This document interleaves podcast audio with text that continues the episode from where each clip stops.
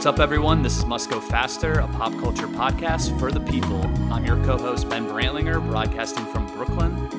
And out in Long Beach, California, nursing a hangover from eight whiskey sours with countless red apple cigarettes, I'm Robert Denfeld. So it is our 40th episode, Rob. Wanted to uh, acknowledge that. Congrats. Off the top, 40 episodes down.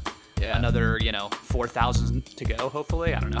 we'll Right, see. right. Um, but uh, yeah, so that that is exciting. And So we're you know, covering wanna- 40 topics today. Right, yeah, yeah, yeah, and it's gonna be nine hours long. So, Yeah.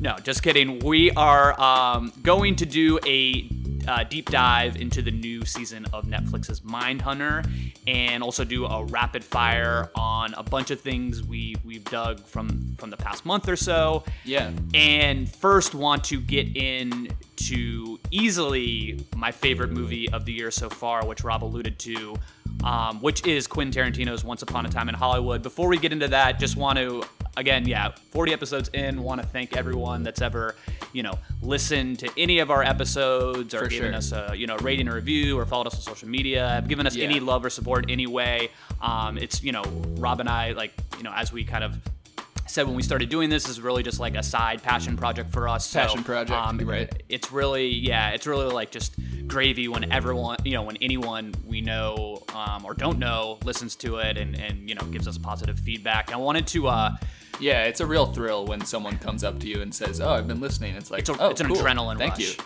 Yeah, Yeah, yeah. It validates our existence. Um, so right. I, I wanted to quickly shout out probably like my favorite story of like getting feedback on a specific episode. So our, our, our good friends uh, Mike and Brittany that I went I've known since high school. We both went to college to them. They are now uh, married. Right. Uh, they were uh, backpacking through I believe it was like the mountains of Hawaii, one of the islands there. They were in like extreme heat um, it was like a hike that I think was like they underestimated like how long it would take. Um, Right. One of those, and they said they were like running low on water. They were super hot, but Oh, they geez. had an episode of Must Go Faster like playing to like soundtrack this hike for them. It was the I love it. the Hanksgiving episode Oh, that we did um, back in I think yeah the fall of 2017, a celebration of, of of Tom Hanks's career, and they said that it not to sound like dramatic, and maybe I'm embellishing a little bit here, but they said like it. It kept them motivated to keep like pushing through and like make it to the end. That like our So you're saying "Must Go Faster" saved their lives? saved lives, and and that's a testimonial. I've uh, It could I've save your their life, approval to say that. Right? Yeah, yeah, yeah. So I've always thought that that was probably um, you know definitely one of my favorite stories of people Yeah. uh, saying how they It's enjoyed the pod. So Great story. thank you to great them. Yeah, Yeah. thank you to them, and, and thanks to everyone Thanks. for listening. And without further ado, let's get into some topics. Um, as I said, let's let's jump into Quentin Tarantino's Once Upon a Time in Hollywood. This has been out Yes. for for several weeks now. It's the ninth movie from Tarantino. Of course, stars you know Leonardo DiCaprio and Brad Pitt, Margot Robbie, um, amongst you know many others. Great cast. Here I come. Oh. Here I come. Actors are required to do a lot of dangerous stuff. Cliff here is meant to help carry the load. Is that how you describe your job, Cliff? Carrying his load? Yeah, it's about right. I'm Sharon Tate. I'm in the movie.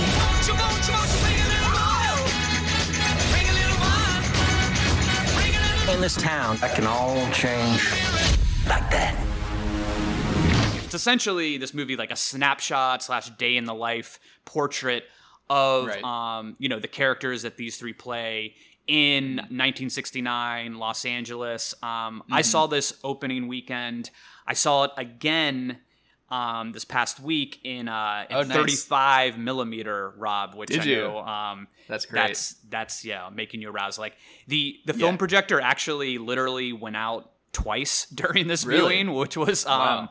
yeah, That's like within like after the first 30 minutes, they got it up and running. I was a little nervous the second time it went out. Like that's never Yeah, yeah. happened. And I was like, oh god, like I just saw like, okay, everyone go home, we'll refund you. Right. But projector got up and working and seeing it in this format specifically was like just so wonderful. Like the cigarette Right. Uh-huh. burns on the screen, the graininess just brought you even further into this world that Tarantino created. It was like Yeah.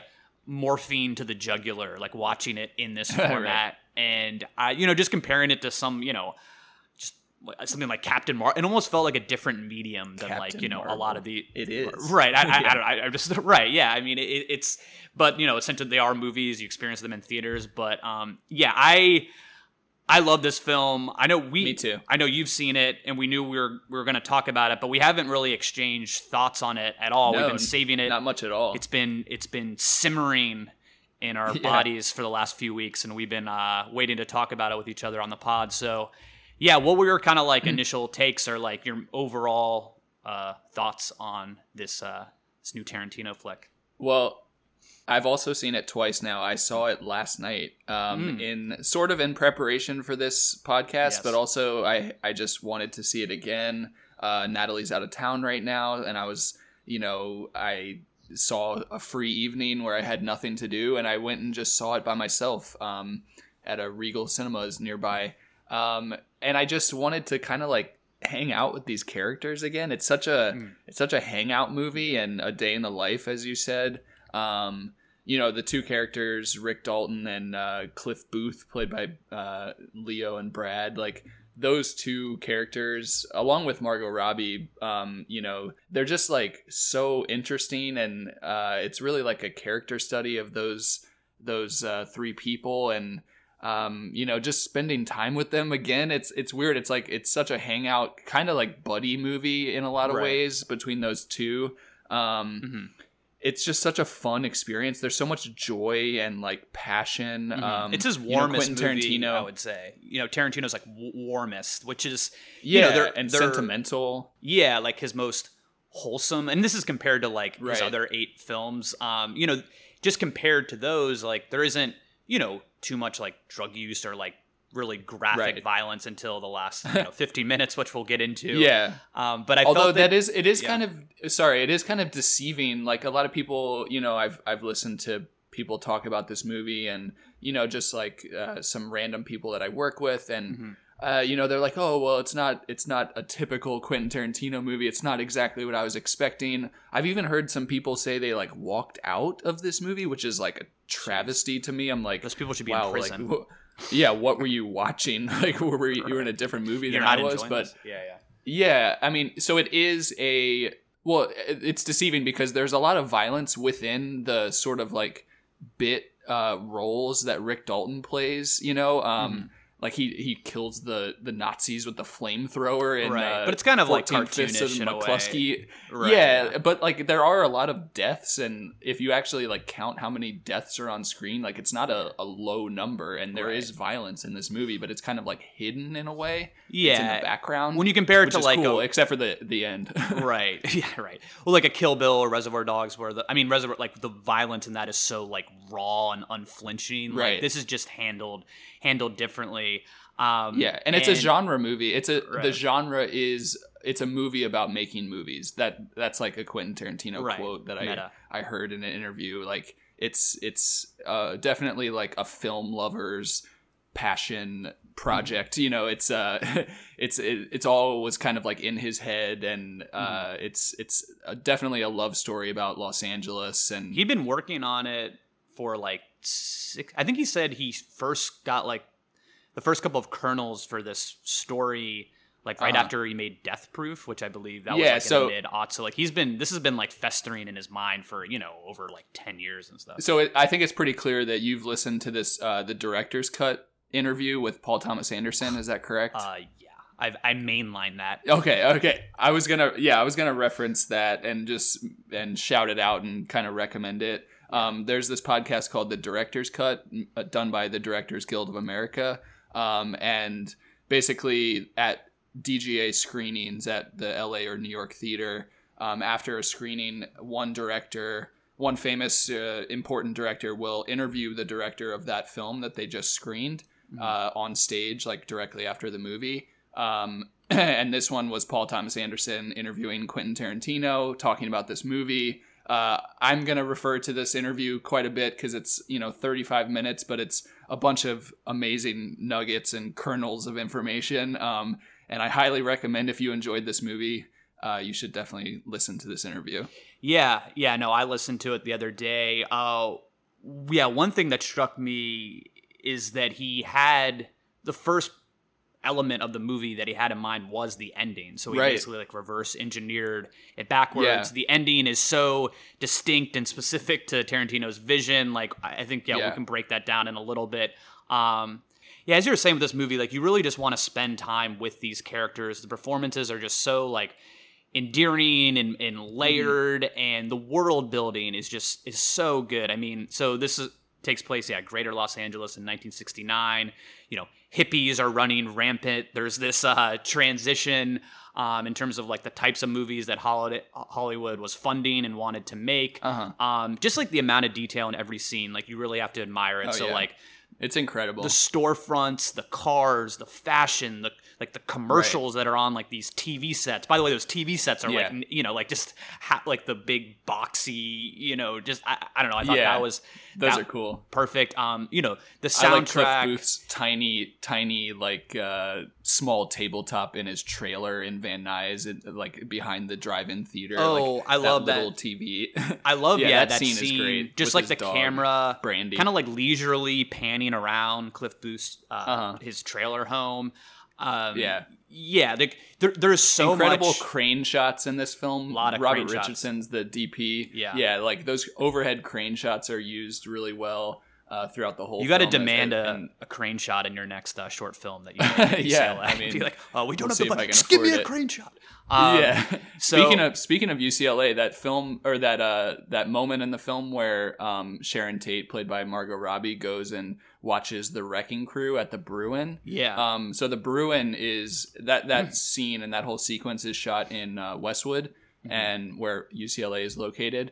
And that they shot that at the real Bruin Theater, which is at the bottom of UCLA's campus in Westwood. Mm-hmm. And so that was shot like last October, I believe. You know, that was right after I started my first year of film school there, and uh, uh, you know, it was quite the buzz on campus. Where people Oh, were yeah, like showing pictures and like Quentin Tarantino's down there, and you know Robert Richardson spotting. You know, uh, Yeah, yeah. So it was pretty cool to see like my school currently shown on. on it was really yeah, a little bit. more than anything. Yeah, yeah. No, um, right. Yeah, I also loved, you know, just other like subtle touches like the the um ads that play in between the songs like on the radio and like Yeah, the yeah. sound of just like the you know changing radio stations and Yeah. um yeah just like the shots of, of driving through like dusk Uh-huh. Los Angeles like expect again that was really enhanced in the 35 mil- millimeter viewing that I watched Oh and, yeah.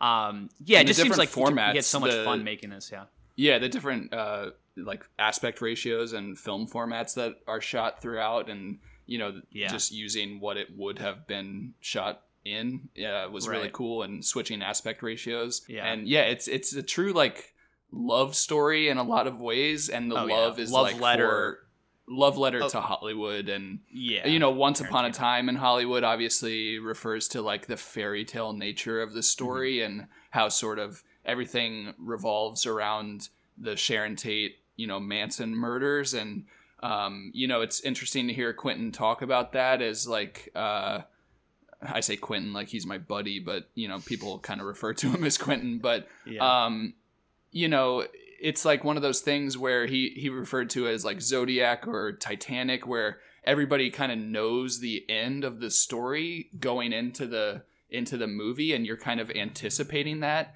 But he obviously like flips it on its head. You know, spoiler alert. Um, they are not murdered at the end, and quite the uh, you opposite. know- the uh, Yeah, the and it's- and murderer, the murderers become the murdered.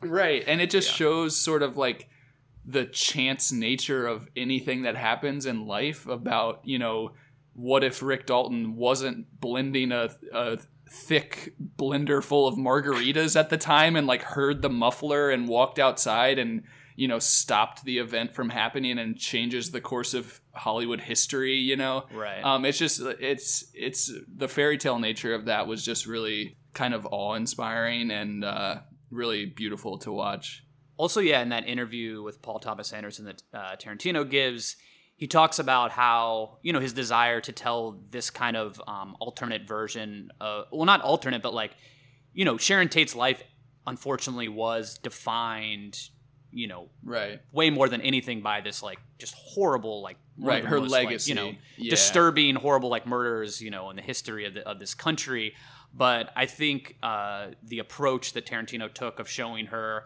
as this kind of like you know budding actor and going to the theater and watching people enjoy her performance and show that she was just like someone that liked to like l- listen to records and dance and have a good time and you know it was just kind of um showing a more uh, you know holistic view of who this person was and I, I thought like i admired that he kind of um, did that path and it sounded like it was for like righteous reasons and stuff so like Right.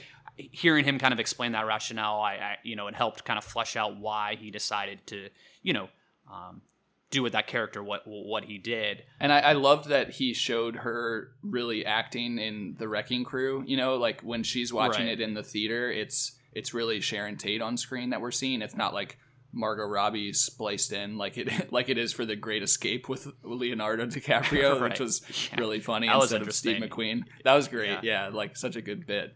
But yeah, I, I, I agree. It was really um, tragic in a way, but also great to see. yeah it was like a blissful performance by margot robbie she's definitely Uh-huh. you know um, she's you know at the top of her game here her and that face, character her face in that theater, like when she's watching herself and just hearing the people Yeah. around her laughing and like taking that in, I was just like, man, this is it's such like a beautiful moment that you Yeah, you don't like, really think about like an actor. You know, you kind of like see actors as like above all of that in a way, but Right. really they're just human beings that want their art to be recognized and appreciated and loved, and it's just Yeah. it's kind of beautiful to see that on screen. and it was interesting mm. you know what her character represents is like yeah becoming this emerging star um you know she she basically uh shows like the one side of fame um you know the kind of that innocence and you know Right. experiencing your movie for the first time and and watching people enjoy your performance bringing joy to like strangers life and you know are the lives of people in this theater and then on the other end you what have it's all about.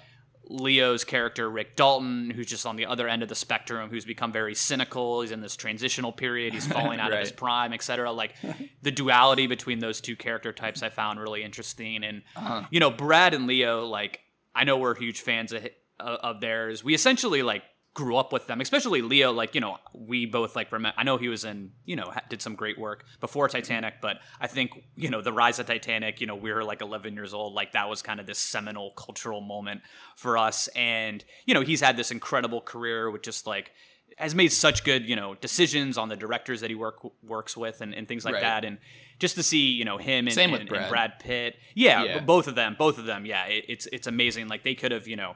Uh, decided not to go that route and you know had a career like Will Smith's where he just did a bunch of trash Right. for 15 years and now no Uh-huh. one really you know anyway but um the chemistry that they both have Man. you know in this movie together and it's something that actually struck me watching the second time they actually spend more time much more time apart than They they, are together Yeah. um, but it's such all a three of them they, the, it's kind of like the three of their individual stories that they really don't intertwine with uh, Sharon Tate, Margot Robbie's character, Mm-hmm. until the very last moment of the film is like the first time that Rick Dalton meets her. You know, Right. and yeah, it, is. They do like Brad Pitt's scene, Cliff Booth, when he goes to the Spahn movie ranch.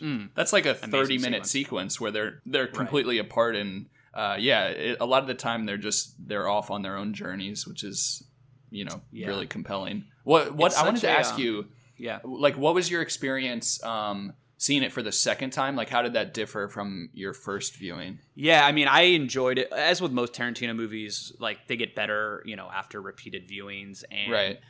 I found myself, you know, we said this is kind of more of a hangout movie than anything else. There's not like this driving plot. There's not like, you know, with the exception of kind of like the final 20 minutes, there isn't like a ton of tension. There's the Spahn Ranch sequence, which gets quite tense, and that's like beautifully staged and crafted. But um, Yeah, I found Shot myself on, really on real location. more invested in like you know where Leonardo DiCaprio, you know Rick Dalton, like this character, where he's at in his career, and just um you know when he's on set in the second act um through uh what was it called like Lancer or whatever he's like brought on and you know like I I, I was more um engaged it was kind of a reverse like I, I was kind of uh more engaged in the story a second time where the first time I was just like blown away away by just like the world building and the vibe Right. and just like letting Yeah. that wash over me. The second time I was really like able to like zero in on kind of and again there isn't you know this this driving plot you know Right. one sequence leads to another but i found um the, the second act to be much more engaging the second time Mm-hmm. the first time i watched it i felt it was like a little too aimless because I was like okay they could have maybe Mm. chopped off some of it cut the fat a little bit but watching i was like you know this is a long movie it's two hours and 40 minutes long but like every Mm. minute is like i found to be highly entertaining It's so riveting. Yeah, I, I really don't understand people's like argument that it's slow in the beginning. I, I don't find that at all. I saw it last night and I, I did have to use the restroom like an hour in. Mm-hmm. So then I, I was just trying to find the right moment Yeah. to get up for you know, I'm only gonna be out of the theater for like two minutes, but I really couldn't find those two minutes. I was like, well, I can't leave now. They're about to go to the Spahn movie ranch. I can't leave now. Like, so you, we're you about wet see- yourself and you have yeah, we're about to see like the scene of Leo with Trudy, and that's like one of the greatest parts. You know, like I, I just couldn't find the moment. No. I finally snuck out, but it's just so uh, scene driven in a way. It's it's similar to Pulp Fiction. Like I've heard I've heard people refer to Pulp Fiction as this like collection of moments and scenes rather Mm-hmm. than like this sort of movie that you have to watch from beginning to end, and it like kind of lives on YouTube because you can watch like eight minutes Oh, yeah. of, of Pulp Fiction and and like feel the vibe. And I think this movie will kind of live in the same way eventually, where people just like YouTube the Spahn Ranch sequence and watch that, or right you know, or the freak uh, out of leo in the trailer or Yeah, you know, the bruce yeah. lee fight with It's just with like Brad all Pitt's these character. amazing moments. Yeah, Right. That um, you know, just uh, one more thing about the Leo performance. I just found it to be mm. like so layered. Like you know, this guy's like very insecure, but he's also like very prideful and like Right. you know wants to be. You know, he's had success to an extent. Like he's made you know a lot of you know actors would kill for the kind of success he had, but he's not you know necessarily happy because there's you know he's not quite at the top there. Um, you know when he's on it's official. set. I'm a has been. Right. Oh yeah, and he smokes a cigarette. I love the way he delivers that line. Like, it's official old Yeah. buddy. I'm having Old um. I'm a so the um to play a part like that, like in a movie within a movie, and then like he's on set, and then like he's also like frustrated because he can't remember the line. Like they're just like Right, right. that's like really complex acting, Yeah. you know. And obviously you couldn't have like, had three or four whiskey sours. You had to have eight whiskey sours. Right, yeah. No, You're oh yeah, the jump cuts. You're a pathetic alcoholic. right. when he um stares at himself like in the mirror and you see like his reflection Oh, yeah. like back at you. Yeah. Becky, my fiance, uh, she like cackled in that in that part. Like it, I don't think I've ever heard her laugh quite like that in a movie theater. That's like it was like Yeah. And I mean, yeah, it, it's an hilarious sequence. And, it's such yeah, a funny thought- movie. It's so Right, yeah. comedic and and it's interesting. I was I was trying to observe the theater around me. It was a pretty full theater last night. Uh, you know, like four weeks after the movie came out, still a full theater on a Saturday night, which I loved. Um, but it's almost like the first time you see it, people are a little more like hesitant to laugh. But then on my second viewing, I was sitting there by myself, like with my candy bar and coffee, and I was I was like having a laugh riot, you know, like Right, I, I right. found myself laughing almost in Oh. every scene, even toward the end, like the last scene. I mean, no spoiler alert, but like. I No, was I was spoil- yeah. laughing my ass off during that. I like it's spoil- obviously like terrible violence and like uh, you know say what you will about it, but uh, I, I it was Those poor- those poor really Manson followers. yeah, yeah.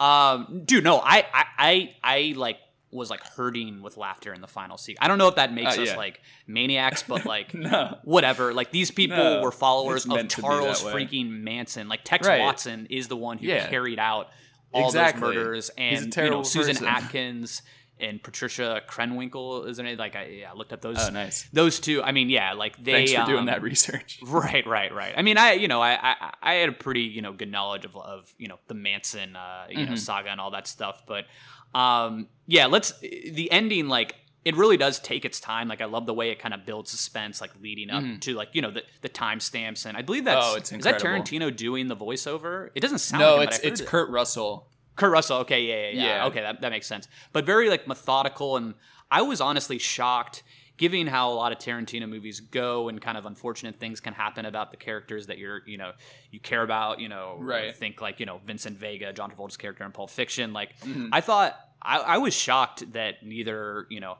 Pitt or Leo's character didn't get like abruptly murdered. Like for example, Yeah. when Leo goes out to his cul-de-sac in his robe with his pitcher of frozen margaritas and like Yeah. berates the Manson kids like in the car. I thought he was a gun. Like I thought they were just gonna like go up and shoot him, but um, you know, just yeah, the way it unfolds with Cliff Booth and his dog, his pit bull dog, like taking out these three just despicable humans. Yes, the violence, you know, is over the top and, and some of it is hard to watch, but like I just love the way he flipped the script there. Yeah. And And I mean, know, Brad Pitt is tripping on an acid dipped cigarette. Like it's Right. it's meant to kind of be comedic. And there's the you know the Italian wife of Leo. I forget her name. oh um, yeah, yeah, yeah.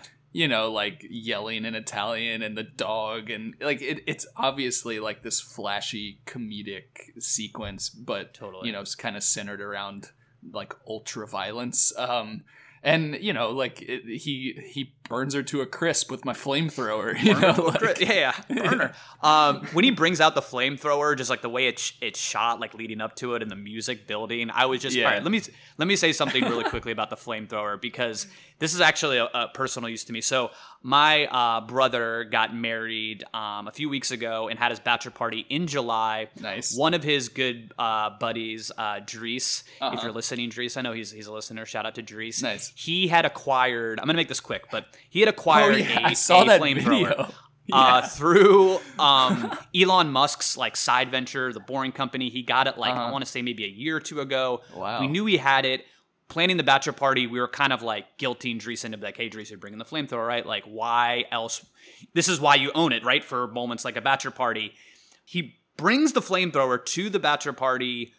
The second night, he basically like I want to say like kicks in the front door and be like, "It's time." He's locked and loaded with a flamethrower. This this happened. I I and basically like all twelve of us at the bachelor party took turns shooting a flamethrower. It was one of the highlights of a really fun That's weekend. incredible. And there's some amazing yeah uh, photos and video from it. Um, whatever you want to check on my Instagram, you can see my brother gleefully. Did uh, you- you know pumping the flamethrower? So Did you, you can imagine say, "Is there anything we can do about this heat?" right. Well, this was before I saw Once Upon. This was literally two weeks before That's Once Upon crazy. a Time came out. Man, what are the so chances of that? You can imagine the elation I felt to have like the flamethrower be brought Oh, back yeah. in to this story. And I don't know. I just felt like seeing like what is he? Did he do? You know, for me because like literally two weeks ago I was using a flamethrower. Obviously not on a human being. Like we were just shooting out into the open or anything like that. But it was quite. It's been quite the summer for the for the flamethrower. I'll say Hmm. It is. Um, so The I needed flamethrower to say summer. that. And I mean, just a few other things like um, before we move on to Mindhunter that I just loved about this Yeah. film, like the insert shots. Um, you know, Tarantino just does such a great job of like making just things look like scrumptious, whether it's like Oh, yeah. the. Bloody Mary or like the mac and cheese that Brad Pitt's Right. character makes in his trailer. Yeah, the Um, little like, quick cuts, and he does like these little jump cuts to really like speed those up and make them lively. Yeah, Right. The music, like I, you know, I've been streaming the, the soundtrack on Spotify. Like he, Tarantino, he does a great job of finding like songs from specific eras that like sound Oh, like they were hits, but actually the weren't. soundtrack is incredible here. I, I Yeah. cannot wait to buy this soundtrack. Yeah, that's a good that's a good vinyl uh vinyl purchase right there. Um so you mentioned the Spahn ranch sequence like Cliff Booth going up to see George Spahn, who's played by Bruce Uh-huh. Dern. Like that's staged Yeah. like a horror sequence and like with all the Manson girls like gathering behind him as he creeps up slower and slower, just the tension that was built. That was like just a massively done sequence. Those shots Um, of Tex riding back on the horse, those like Oh, yeah. vast tracking shots, those were those were beautiful, really And- great. I think just like this movie's existence, like it's released in the middle of the summer. It's not based on any, you know, existing IP. It stars like Right. two like classical movie stars in the sense that could have been, you know, you know, Leo and Brad Pitt are, you know, it's kind of like Humphrey Bogart and Jimmy Stewart or it's, you know, something Right. like that of like this time there was a huge budget for it. Um, it's over two and a half hours long. flies by. And it made $41 million opening weekend. I believe it opened number two, but was still like a big success given how much Yeah. money it made that weekend. At the time of recording this, 123 million at the domestic box office. So That's like, great. it's awesome that you know uh, audiences went to go see this. I think this is a movie like will definitely be a big part of the Oscar conversation later this year. Yeah. and it's just been really fun to uh, talk about and think about, and just having this auteur director, you know. Um, you know, still like clearly kind of in, in the prime of, of his career, even though he's supposed Yeah. to, I guess, only make one more movie. We'll see how that goes. But We'll see. yeah, I Uh, um, bold prediction for the Oscars, Ben. Yes, I think this is going to win Best Picture. you do. Okay. Uh, yeah, I. I've, that's I've, my it's my bold prediction. Okay, we will uh we will revisit that, and I I mean yeah, I, I it's it's somewhat bold. I, I, you know, I could be, I could be convinced of that. We'll see how, you know, this. There's, you know, tons of you Right. know, new There's still out that- 12 fall, movies but- that I haven't But I could, that, I, you know, I could, you know, yeah. it'd be a strong narrative. You know, Tarantino's obviously his movies. He's won um, for writing multiple times, but Right. none of his movies have won for director or best picture. I imagine Leo will be nominated, probably Pitt as well, maybe uh, Margot. You know, so yeah, it- it'll Mm-hmm. Yeah. be a big part of that conversation. And where does this movie rank for you as far as like Tarantino? Like, do you have Yeah. that offhand? Do you where does it Um, slot in on like the uh, the nine that he's made for you? I mean, I was really jazzed up about it last night, and I was like, "Is it my number one?" You know, Right, like, yeah. This is better in than my, Pulp in my own head, you know. Um, Right, yeah, yeah. But it's uh, it's definitely solidly in the top three for me. Uh, I think my favorite three are Pulp Fiction, Inglourious Basterds, and this, and that's not like a very you know out there take. Like a lot of people have those three as his best. As well Um, as I me. also that's love- literally that. That's literally Yeah. my three. This is why we do a podcast. Right. I mean, uh, I also love Kill. Bill and I love Jackie Brown. I think those movies are great as well, and all of his That's movies your are really good. Um, but yeah, that would be my top five.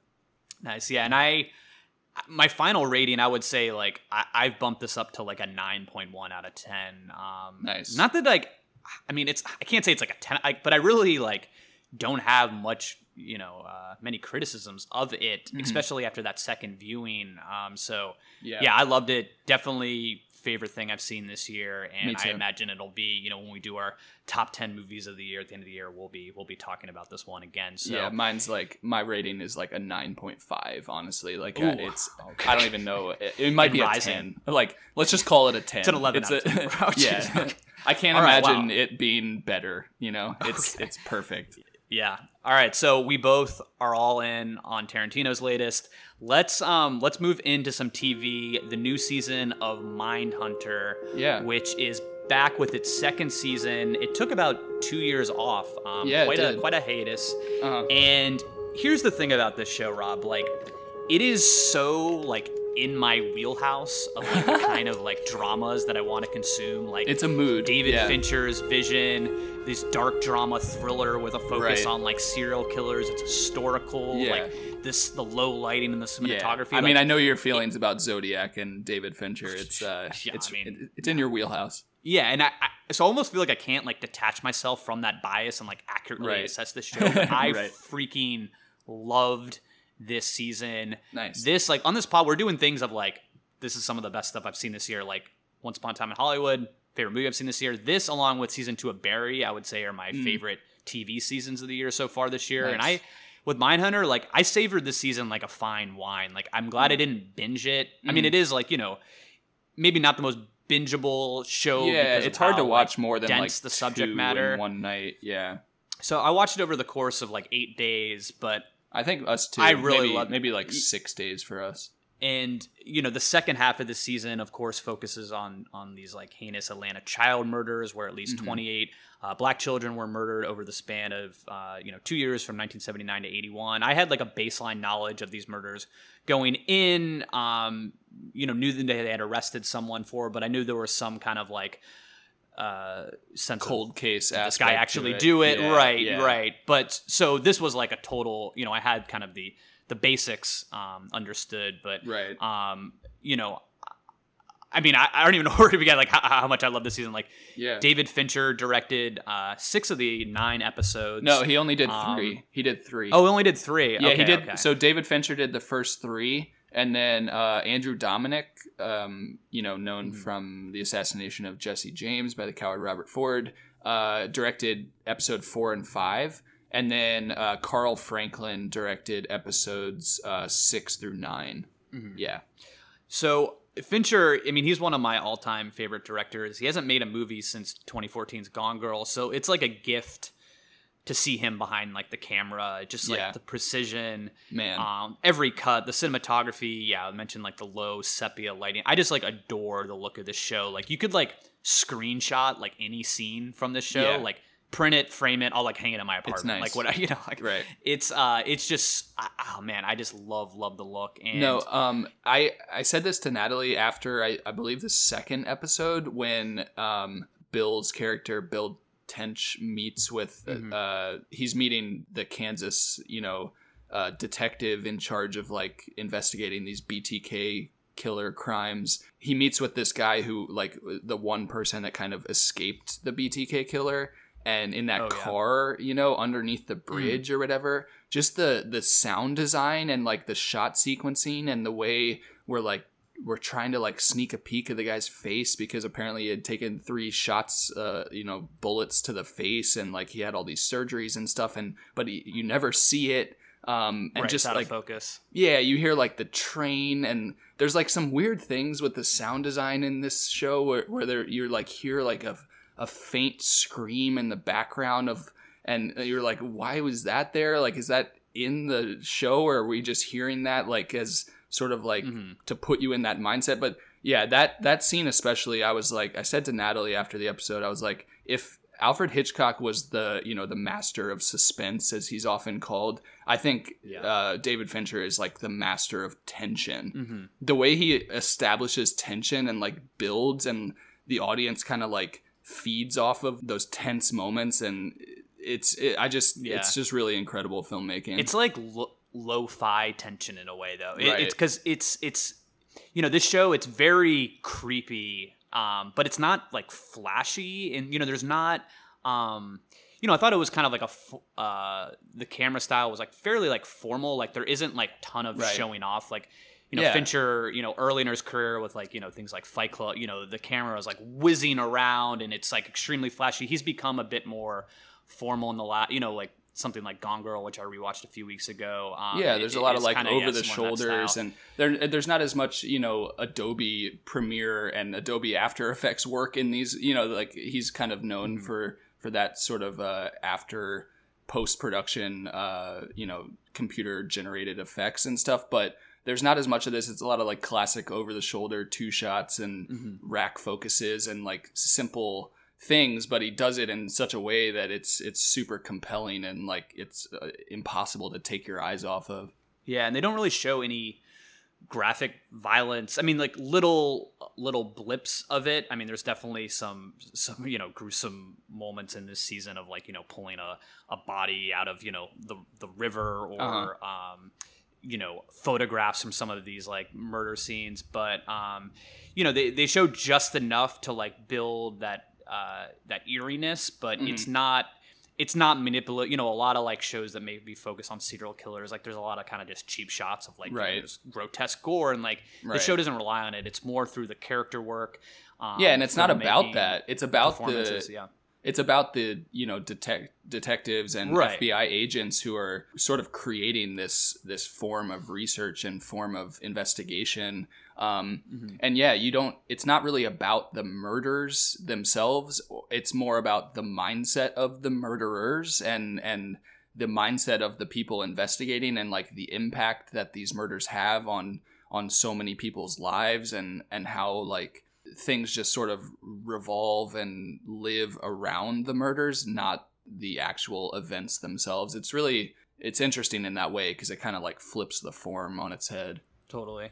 I think this season two does a really one thing that really stood out to me is like an evolution from season one is just the development of the characters of Tench and Dr. Wendy Carr. Um, Right. You know, Holden Ford Ford's uh, development was kind of the focus in season one, and this season really fleshed out uh, Tench and Carr, made them like very you know um, multi-dimensional characters Mm-hmm. in really captivating ways. I think you know what they did with Tench and the chilling unveiling of Yeah, what his, his son does at son the end. right Yeah, at the end of episode four, that was like when that happened at first. I was like, "Whoa!" And I was like, "Is that like a little too over the top?" But then in a way, it's handled the rest of the season, where it's like, you know, it's not like the boy was like the one who committed the murders, but he witnessed it and allowed it to happen, and was the one that made the like, you know, disturbing uh, suggestion to like put him on a cross. Like he has some just disturbing shots in this uh, in Oh, this season. yeah, no, that kid is, like, is that the is that well. like uh, the the kid from the Omen, like Damien or whatever? Like he has some yeah. uh, some jarring images from this season. Yeah, it's uh, watch out for that kid. right intense just having to reconcile with the fact like just given his line of work and how that's seeping into like you know interfering with working the case in atlanta or in episode five when they interview uh you know Charlie Manson and Tex Watson, who you know we talked about in Once Upon a Time. It's, it's Yeah, funny those interviews- talking about both these shows. Man, those scenes were incredible. When that episode, episode five, so it's 81 minutes long. I thought that was like a masterpiece of an episode. That might have been was a my favorite. Yeah. a banger. Um, the like when Holden mentions to uh, to Tench uh, like after the Manson interview, like, hey, we're we're not far from like Tex Watson. I was like, oh, they're gonna interview Tex Watson now. All right, let's freaking do this. And I thought those interviews were like pretty revealing of just kind of like their motives and and you know Manson and Texas like just their understanding of why they did this and Yeah. you know the jealousy that other like inmates have of Manson. He's kind of this attention whore, and he's like, you know, Manson like he's talking. He's kind of just full of shit. He just talks in like this this weird like vague, like, Right. philosophical. But it's like it's Yeah. so easy to like see through it and be like, this guy's just like none of this is insightful. He thinks it is. Yeah. Like I, I don't know, but I thought like the writing in that scene when they're interviewing Manson was um really interesting. And you know, the thing about Manson is like out of all the serial killers that you know Tench and Holden have had interviewed, um, he's the only one who actually didn't kill someone, but he's the most Right. notorious because you know he just has like this brand, and you know for a variety of ways of like just being such a notorious. Um, you know, person in, all- in all this. But, Not to uh, mention in that in that episode we get a scene with our boy Ed Kemper, the uh, yes, and it was the co-ed I was gonna, yeah, it was it was great to see old um, old It's funny that in the mix. It's so funny that I was like excited to see him on screen, and I'm like, oh, Like an old it's our boy Ed. yeah, it's like, Well, the way they like this is one of the worst them- people of all time. right? Yeah, yeah, like yeah, he like you know uh, He's kind of charming. you know, I'd, qu- yeah, We've like, talked about this like, you before, know, right. I- yeah, I don't even want to like talk about what. Well, he and he did, but, and he says guy- that he says as much about uh, Charles Manson. He's like, well, he he never killed anyone. He doesn't know what it's like, you know. Um, right. That's yeah. really interesting. Just like how like this ecosystem of serial, like they look at you know one another and how Yeah. they felt about someone like Manson, and just kind of yeah that like respect and admiration that like Kemper has Mm-hmm. for Holden and Tench. Like it was just very clear. You know, they were uh, obviously like those three characters were you know spent a lot of time together in season one. Yeah. Um, but yeah, I, I would say overall about this season, I, I really enjoyed it, and it's it's great. You know, it's so well made, and um, especially the first three, and or even like the first five or six or seven episodes. I, I I was a little left like wanting at the end a little more, and maybe that's just the nature of like the case itself, how case, it yeah. ended. Yeah, it ended so like uh, unsatisfactory. Uh, like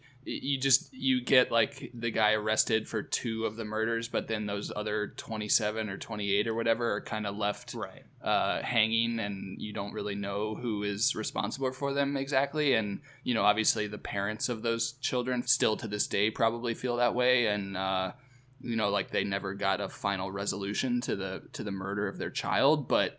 Um, yeah, I, I enjoyed it a lot. I, I think it's about on par with the first season for me. Um, do you, do you think you kind of enjoyed it more? I guess that doesn't really matter, but No, yeah, I, I, I, I definitely um, thought this was like a step up. Um, I, I definitely hear what you're saying about the ending. Like it has this kind of, to mention Zodiac again, kind of this feel of like, you know, we're pretty sure this is the guy. He matches the profile more than anyone. We have variety of evidence, but we don't have that full circle like satisfaction of like he's without a doubt the person that committed, you know, all 30 of these murders. So it is like unresolved to an extent, but apparently I was doing some, you know, Wikipedia deep diving quickly after, you know, the season concluded about the Atlanta child murders and like it really was like extremely accurate just um the show compared to like what happened in, in real life, you know, especially, you know, with how they zeroed in on the on the on the on the suspect of, of Wayne Williams, like how he was first caught, like, you know, the officer hears like a splash on like the last night of them patrolling those rivers uh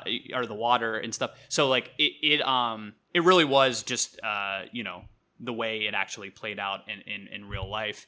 Um, and I thought those last three episodes where they really like just all the episodes are really just dominated by the Atlanta investigation. I just love kind of like the step by step process and like how tedious it was. Like it, it reminded me of the show like reminded me of The Wire in certain senses, like of just the realism and patience that it had. Um, you know, like Holden like running up against like all this like red tape from like the local Atlanta PD where he's like Right. you know like I need these flyers the printed out we need to get this like and all. he's like we can't yeah the is like really interesting and um you know fighting for like resources and like it's Mm-hmm. a series of like failures constantly and just how hard like the nitty gritty of like that job is Yeah. um and like you know the insistence of like atlanta locals thinking it's the guy who's committing these murders is like from the kkk which is like totally understandable but like right.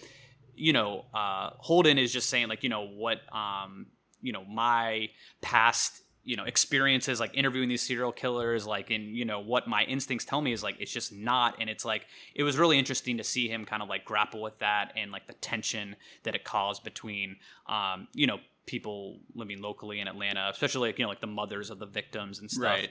and you know just how like complicated that could become to like charge someone who was who was black given you know the, the time period this was in america Uh-huh, and just like you know the kkk was actually you know obviously like um was uh you know doing its thing back then you know and stuff Right. so like it, it, it was it, i thought it was like a really smart choice to like select this case Yeah, Um, yeah, I you know i think there's a lot of like uniquely Parallels to things today. about it Yeah. um, I also liked, you know, this new like I think he was like the assistant director of the FBI, the guy who played um, I Oh, think it was yeah. like a gun. He looks like a Bond villain, Michael Uh-huh. Cerveris. Like I thought that was um, you know that that that was like a, a, a yeah A nice a, new really, character. uh, good performance and Yeah. role.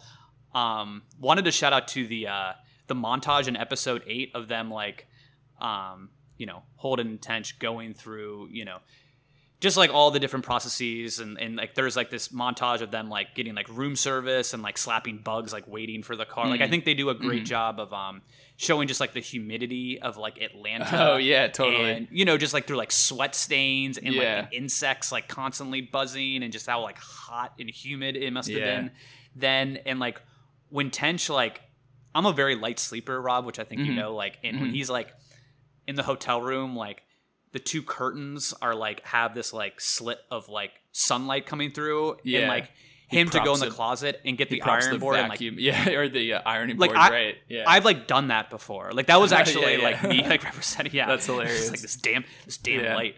I thought there Um, was a little that- too much in those later episodes directed by Carl Franklin. A little too much of like them trying to be chummy with each other and like uh Mm-hmm. there's like these little moments that they tried to introduce a little comedy which i just kind of it didn't it didn't like land for me. Um i know what they were going for to try to like lighten it up a tiny bit and just like these little moments but i don't know. I, I just didn't really love that and maybe it's just the way it was performed um but anyway minor critique I do think Jonathan Groff as Holden Ford is like a really good like deadpan comedy actor. Yeah. Just like the blank stares. Oh yeah when, like, definitely You know, like Tench is like eating like right near as he's trying to like type something, or just Yeah, like the yeah. looks that he gives when people tell him. Like I, I don't know. I, I, I, just get a, a kick out of him. Obviously, the show is like by no means, uh, you know, a comedy or anything, but I think it has like moments of, of, of relief which are nice and yeah i just i i really loved um this season and apparently fincher wants to make five seasons total and it Oh, cool. could go in a lot of interesting directions netflix they haven't officially renewed it for a third season but i gotta imagine it will be renewed even if the off chance it doesn't i could see like another network like picking it up just because Yeah. of um kind of the uh it seems like yeah the show does have a pretty like diehard audience and hey make make it a movie venture if they don't if they don't um, well this to you. felt so Yeah. much i mean that's such a cliched thing like oh this was like a 10 up 10 hour movie or whatever Mm-hmm. but especially those longer episodes it really felt like i was watching you know a, a fincher movie like Yeah. more than anything which i which i love so me too anyway um yeah so yeah do you want to move on do you want to do um well so mindhunter season two netflix check it out yeah sorry to wrap it up there um so do you want to move on to uh bon iver or do you want to do a couple more tv shows uh where should we go So let's uh let's do a quick music interject interjection yeah. with Bon Iver. Like I know Cool. we had just a few thoughts. So his fourth studio album called I I I Uh-huh. what I comma I all lowercase. And I know Rob, you're quite a um a Bon Iver stan, as they Sure. say. As For the kids say. Um, Yeah, yeah, right. mean, like, you know, you're you're a fan. i've heard that you know, I think Bon Iver kind of has like a similar career to like Tyler the Creator in a way, who we talked about in the last episode, where Uh-huh. you know he's in complete control of his creative vision.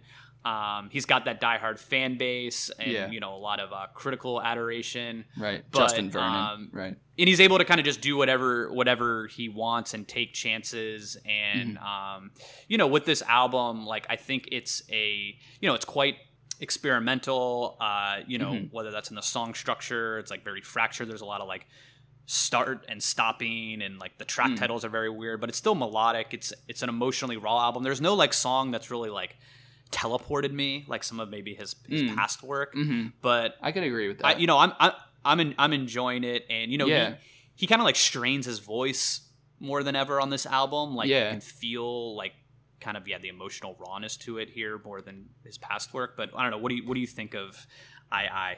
Yeah, I kind of agree. Um, you know, first full listen, I maybe didn't quite uh, understand it or like grasp it, and that's that's pretty typical with a Bon Iver album. Like it takes a few listens all the way through to have it kind of sink in, and you know, a lot of the songs sound very similar to each other. So you, at times in this album, you can't tell when one song ends and the next one begins. Um, which I appreciate. I appreciate like the album nature of that. Um, I would say I've probably listened to the whole thing like five or six times. Um, it's not my favorite Bon Iver album, but it's really strong. Um, I had heard like five or six of the songs came out as singles, or maybe four or five. Um, and I had heard a couple others uh, at the concert I saw last summer, um, where he performed with TU Dance, um, or TU Dance sort of performed around uh, this Bon Iver concert and a couple of these songs in some form,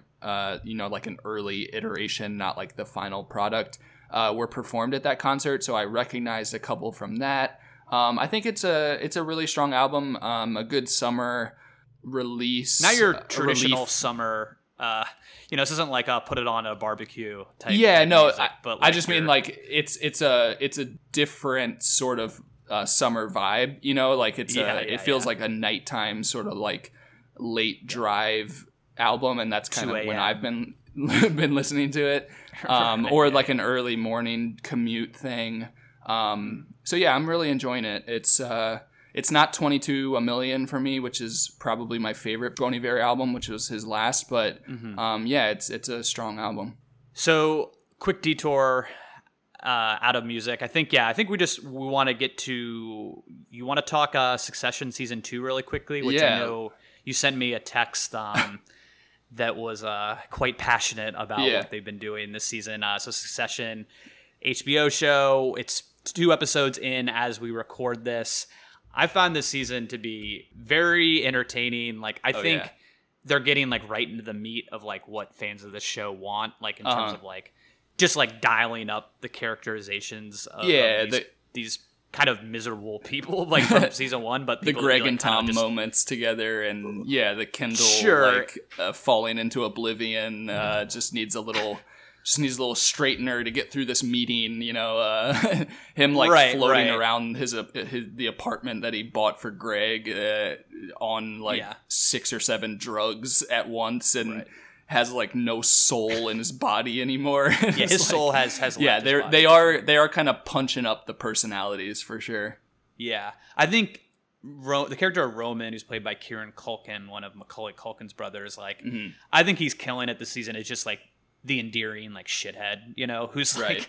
I don't know, like he he is he is so like slimy, and of course they kind of give him a lot of like the best lines and and whatnot. But I think it's been a really uh, I, I, I, in a way, I just find him kind of like one of the more likable characters. I mean, it's kind of like Yeah. a low ball. Like everyone is kind of to various degrees unlikable, but I, I probably he kind of reminds me of like a like a Pete Campbell type from like Mad Men, where it's like Mm. Yeah. it's like weaselly, but like just over time, you kind of just like I just like having this peop guy on screen. Yeah, for sure. Um, I love but- Greg. Greg, cousin Greg, Greg the Egg. Like he, every time he's on screen, they're also like punching him up a little more even than the first season. Like he's this innocent sort of like bystander that's just sort of, uh, you know, not privy to all the information, but he's just there and observing and.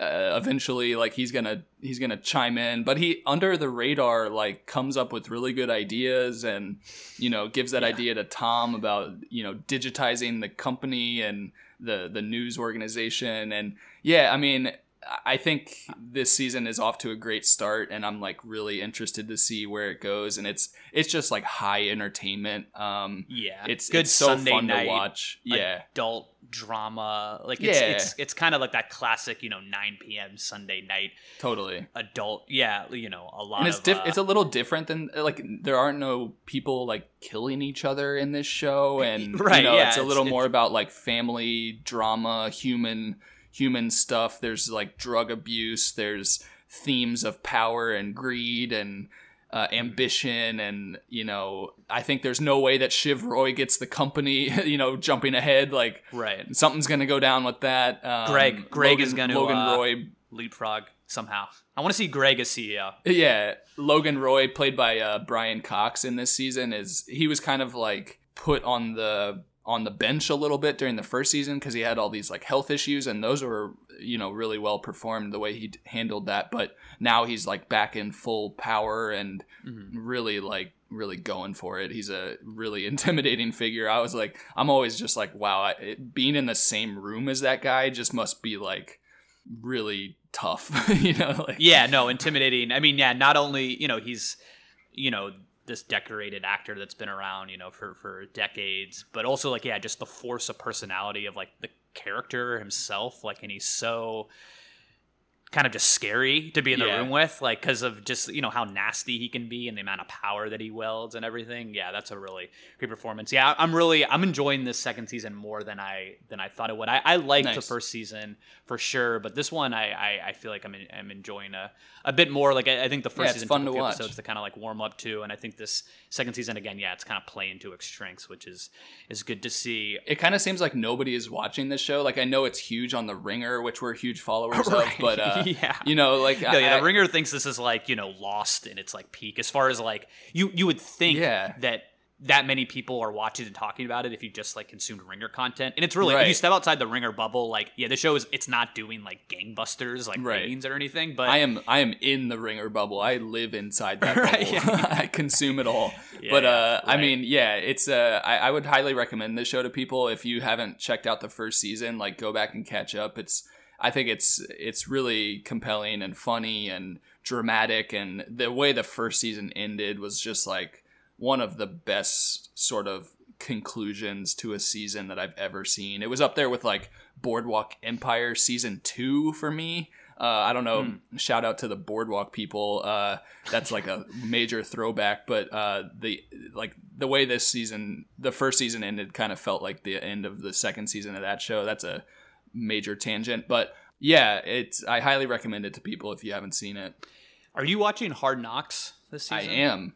I love Hard Yeah, Knocks. so I want to haven't work watched for Hard it. Knocks. Yeah, HBO, I- I- like uh, hire me in a couple years. Here's your pitch. If you're listening, HBO. Um, so Hard Knocks, I, you know, I obviously had seen seasons before, but I had, a, I this is the first time watching it in, in a few years, and you know, this season follows uh, Jon Gruden's uh, Oakland Raiders, and Yeah. I just find this show, as it always is, to be just like fascinating from like a sociological level. Like, do you know the voiceover is done by uh, Liev Schreiber? Yeah, yeah, he's been doing Yeah, it I didn't since know- the beginning. Yeah, Right. It's a great voiceover. I, I Oh, don't know, and so I, good. I recognized it, and I but I didn't know who it was. I looked up. I was like, oh damn, Liev Schreiber.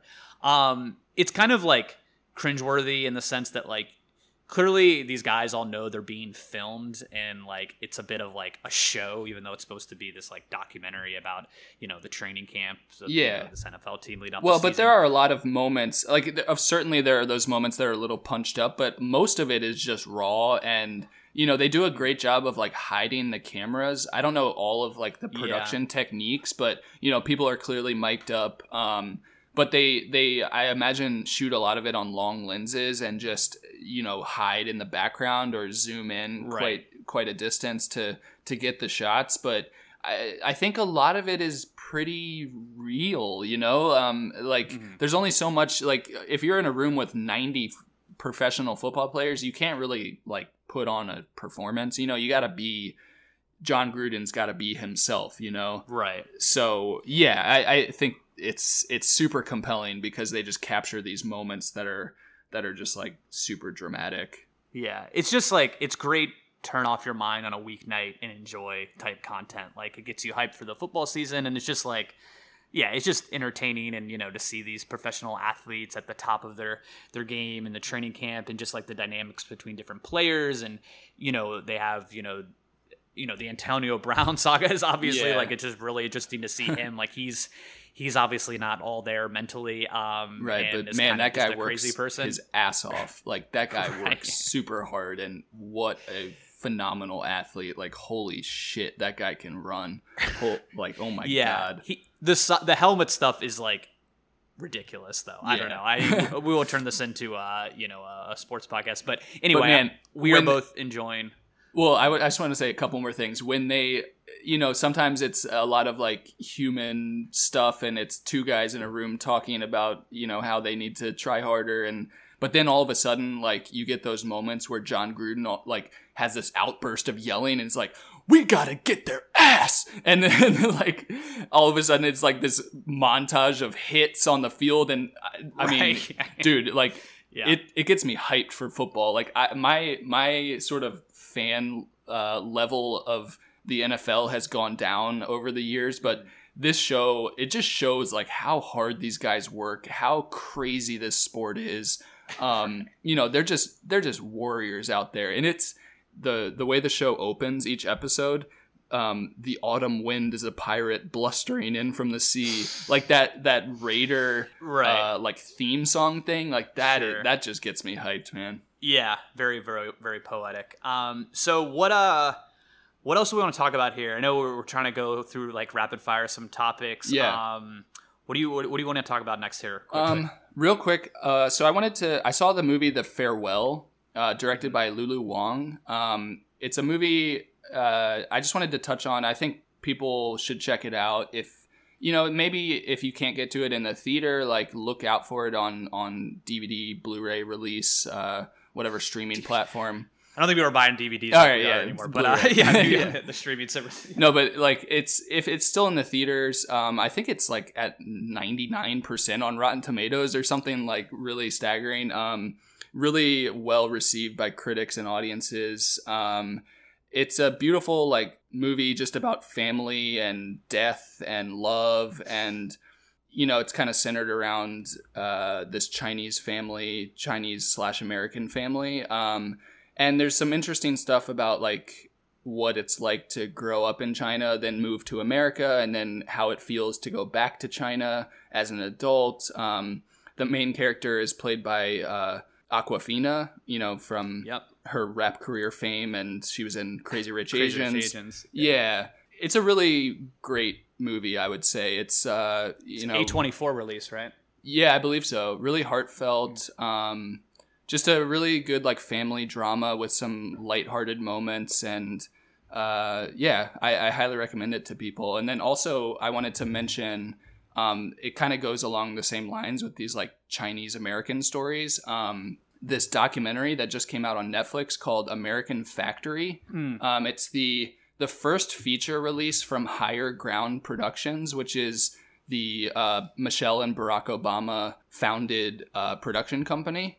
So it's it's definitely like a political start, I would say, to this production company. Um, Yeah. American Factory is all about uh, this GM plant in Dayton, Ohio, that closed in 2008. Um, you know, shuttered because the the car manufacturing industry is going through a lot of changes, and this factory like employed 10,000 people in the Dayton, Ohio area, and they all were laid off. And then so this Chinese company called Fuyao Glass came in and sort of restored it, uh, hired back a bunch of those American workers, um, and and named the the shop Fuyao Glass America. And basically, they make uh, auto glass like windows and and uh, you know windshields, etc.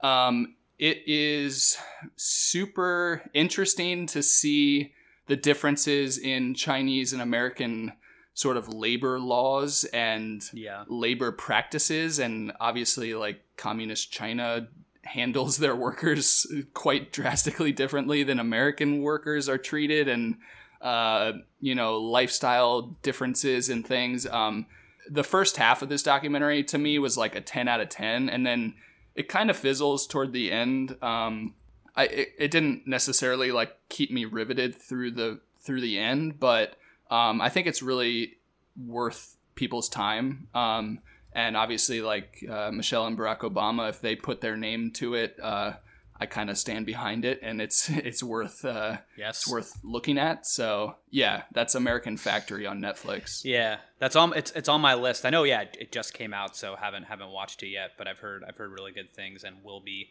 will be watching um, ASAP. So I wanted to quickly recommend a book that I have been reading. You know, sometimes we drop in some some book recs. Yeah, so yeah. this is um Bob Dylan, written by Bob Dylan. Uh, so it's called the Bob Dylan Chronicles Volume One. It was published back in 2004, and it's it's really it's this book, you know, written you know by Bob Dylan in the first person, like, and covers kind of three distinct points. Um, from Dylan's long career. So in 1961, when he kind of first moves to New York, he's trying to make a name for himself in Greenwich Village.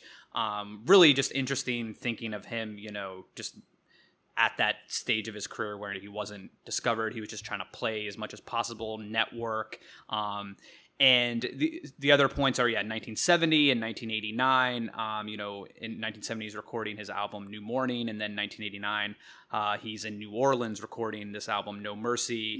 That chapter really goes on a deep dive into like his recording and songwriting process, like dyna- the dynamics in the studio with like the producer and you know um, the other you know musicians that he that he hired to to help record the album and what strikes me most about this book it's really kind of like this stream of conscious of bob dylan's like soul but it's like this dude is like the most observant human being that's like ever existed like he has this incredible photographic memory and just his vocabulary and the way he describes everything in his life from like the, these time periods is like just it's like Hemingway shit. Like I don't know, like it, it is so like basically every page has like at least like one piece of like wisdom where you're like holy crap like i've never thought of it that way. And it's like you know it's not a terribly long book it's about like 300 pages but it's um it's just one that like feeds the soul. You know particularly i'd recommend it to you know anyone that's been like a musician before or is like an aspiring artist and stuff. Like it's just uh it's a really really wonderful read and he's just like an incredible writer. I mean like obviously like his career as this like you know one of the best lyricists of all time like it's no surprise that that can translate into like you know this kind of writing style but bob dylan chronicles volume one um, you know if you have any interest in, in dylan and just like the way he phrases sentences and describes these very specific periods in his life and just the amount of detail and the amount of imagery that he evokes and sense of like smell and feel and touch like it's really amazing just how like Nice man. how he forms these kind of sentences and what Yeah, I'm not. So- I'm not the biggest Dylan head, but uh, you know, Hmm. I, I I'm kind of sold. I, I believe I own this book actually, but I, I left it at my mom's house. I bought it when I was in London. Um, okay eh, but I've never read it. Uh, so yeah, that. when we were in London, I should say we were there together. oh wow yeah i was gonna say Yeah. 2009 shout out Um, study abroad Yeah. um yeah Uh, did, did you see this trailer um i was gonna say uh, did you see the trailer for this noah baumbach movie uh marriage story or I the did. I did. I watched So- both trailers. Yeah, the dueling, uh, his and her trailers. I just thought this was like a very innovative like marketing tactic. Yeah. I don't think I've really seen before of like releasing two different trailers from the perspectives of these two lead characters played by Scarlett Johansson, and Adam Driver. They're Yeah. kind of going through a divorce and like I just thought it was like really um yeah, really smart and interesting to uh to, you know, market this film. It's Mm-hmm. going to be out later this fall. It's getting, you know, it's going to be, you know, positioned in the Oscar race, I'm sure. Like Mm. it's directed by Noah Baumbach, who I'm not a huge fan of per se, but this looks like a very like deeply human Mm. For sure. story of divorce with two like really good performances. And I just love that decision to do like two different trailers from Mm-hmm. the other perspectives, especially given what the subject matter is of this film. Yeah, it's getting a Netflix release, right? Yeah, it'll be in on Netflix and in theaters as well. So, okay. um, like in yeah, October, maybe late October or something. I, I haven't seen a date for it, but um, yeah, look out for this uh, marriage story and check out the trailer. Um, yeah. it's on YouTube and watch the longer one. I think it's like two minutes and 40 seconds, and they just run both trailers back to back um, from Mm. both perspectives. And it's really, really cool and interesting. I've never really seen anything just like it. but yeah, it's uh, it looks really compelling, and I'm I'm definitely interested. And you know, shout out we have to shout out uh, Greta Gerwig's new film, Oh, yeah. uh, Little Women, coming out Christmas, I believe Yeah. Christmas Day. That trailer is also great, and they're together. Yeah. I- are they married or engaged? Noah Baumbach and Greta Gerwig. Oh, are they? I didn't know. I mean, Yeah, they're together. kinda makes I- sense. I think God. they're either married or like engaged. I'm not sure, but yeah, they're Yeah. Uh, they're a couple. Yeah, I'm excited for Little Woman. I loved Lady Bird, one of my favorite films of the last few years, and really like this this cast. And yeah, the trailer's really good. Good time period piece. It seems like it has, you know, similar to Lady Bird has, will have like a really good blend of drama and comedy. Mm-hmm. And yeah, I'm excited for the Lady Bird follow up. And you know, uh, Timothy Chalamet is in it as well. You yeah, know, Saoirse Ronan, and, Emma Saoirse Watson. Ronan, yeah. Uh, um, what is the the lead the, uh, actor's name from um, Midsommar. Midsommar? Yeah. Uh, Fra- is it Florence Pugh? yeah, right? Florence Pugh. Yeah, yeah, She looks Yeah, great she- in this she, as a painter. Yeah, uh, obviously, Little Women's a familiar story to a lot of people, but uh, shout out to Midsommar. I know we talked about the trailer in All the right, let's do our episode, 90 and minute it's like, deep dive. a long time since more. we've recorded. Uh, Life happens, but uh, yeah, uh, I just wanted to You say love Midsommar, right? is great. If you haven't seen that yet, check that out. If it's if you can find it still in the theater. Midsommar is a interesting experience. I did not love it, but I admired a lot of its originality, the set Uh-huh. Yeah. design. It's it's quite unlike anything you've you've ever really uh, seen. Yeah. It has, you know, from Ari Aster who did Hereditary um, last year, which we both loved. Um, it's uh I don't know. I mean, I'm sure people listening to this are familiar, you know, to an extent what the movie's kind of about and the Yeah. vibe it's going for. But it's it's it's just it is original. I'll It's give it trippy. that. I thought it's the scary. second half It's tense. Yeah, it's uh, Right. it's it's like really funny. funny. I mean, there's a Yeah. lot of you know, it, and it has in the first 20 minutes. I won't say what the scene is. I'm sure you'll know though. oh One of the most disturbing sequences I think I've ever seen in a Yeah. movie, ever, ever. yeah. right. Also, like I when- almost like it recalibrated like my. I almost like left the because I Yeah. that ended up for me being the scariest se- in the whole sequence. But Mm-hmm. it was like at the 15 minute mark, and I was like, holy crap! Like it's gonna be Oh, like this. Like that need wasn't the to, like- scariest moment for me. The scariest moment was when the older gentleman jumps off the cliff, uh, feet first, and I I audibly gasped and uh, like clenched my seat in anticipation of the landing. Whoo! That was uh, that was a moment. So, uh, Midsommar, uh, if you're intrigued by this um, kind of uh, cryptic conversation Rob and I are having, uh, check it out. It is it is worth seeing. I will say that, even though Yeah. I, I had some Great issues with the storytelling in the cinematography. second half. Yeah, it, it So- flips like the horror genre on its head a lot of ways. Uh, the brightness of it, and um, Oh, yeah, yeah, it's kind of bright, unlike anything I've ever seen before. I would say. So, to wrap up this kind of uh, free wheeling conversation that we're having uh, to, to to end this pod, um, we want to talk about Disney Plus, the the streaming service Yeah. that is coming out. I believe November Twelve. 12th or Yeah. yeah. so this is something you know i think around you know thanksgiving time and Mm-hmm. christmas everyone's together like it, it's you know much anticipated um disney obviously like is uh you know one of the most successful you know media corporations ever Yeah. probably the most. If I you mean, haven't heard of the it, most um, so there's a guy, right. Walt so Disney. right they've had a nice run um so this streaming service it's going to have you know all the Disney properties, uh, Pixar, which of course is owned by Disney, Marvel, Star Wars, Yeah. uh, National Geographic. Like this is going to be a heavy hitter, obviously, like um, and competitor with you know the Netflix and Amazons, and Right. Hulu's of the world and stuff. And it's a seven dollar per month uh, price point, which I think Yeah. is really solid. I think Netflix now is like what, like 12 13 Well, I pay for the 4K. It's fifteen ninety nine a month. Yeah, geez, Yeah. man, taking a bath on that. Yeah, it's um, not so a- it, it's no joke. right, right.